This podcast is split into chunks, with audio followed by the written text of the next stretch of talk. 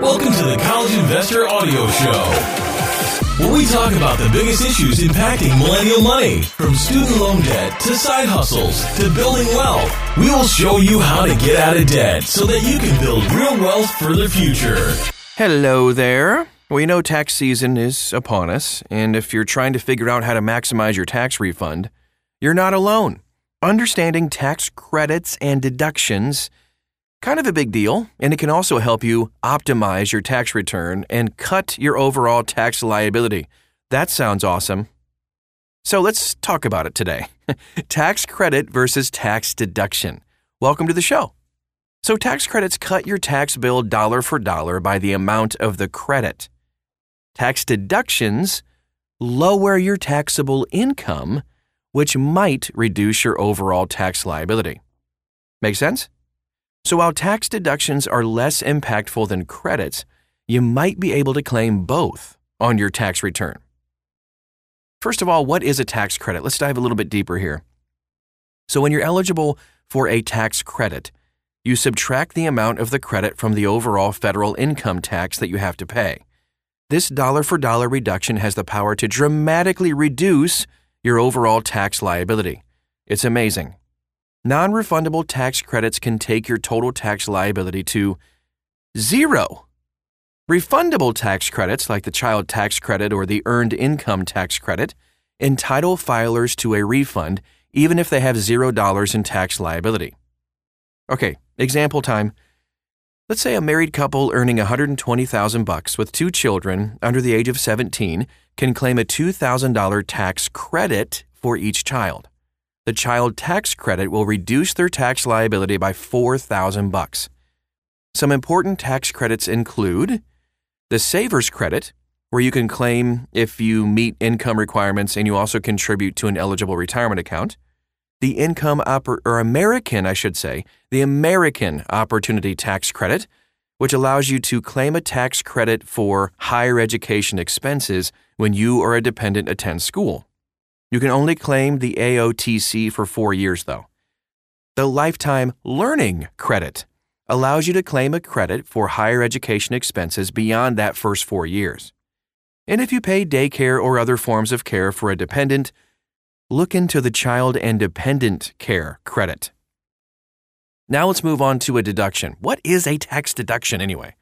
All right, so deductions lower your taxable income, which reduces your tax liability. Sounds like the same thing, but it's not.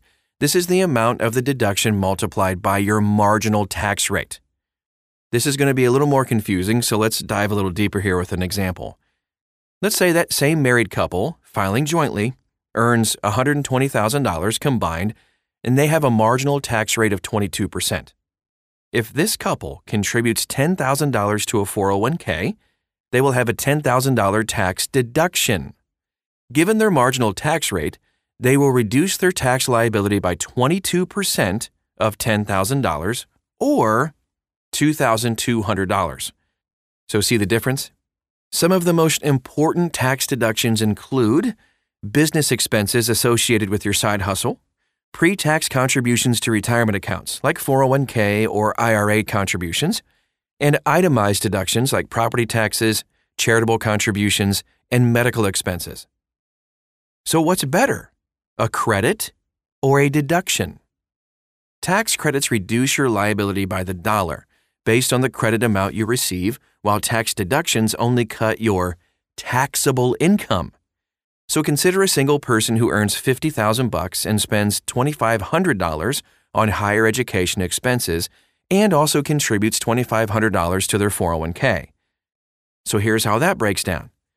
This taxpayer is eligible for the American Opportunity Tax Credit, which cuts her tax bill by 2500 bucks. She is also eligible for a $2500 tax deduction because of her 401k contributions. Given her 22% marginal tax rate, the $2500 contribution to the 401k only cuts her tax bill by $550. Tax credits are more powerful than deductions but you rarely have to choose between the two. Take advantage of as many credits and deductions you qualify for to keep your tax liability low. Do I need to know whether to claim a credit or a deduction? it's a great question we get all the time. So, unless you're filling your taxes out by hand, you really don't need to know which credits or deductions to claim. Here's why the best tax software, including some free tax software versions, can optimize your tax return so you get the maximum refund based on your situation.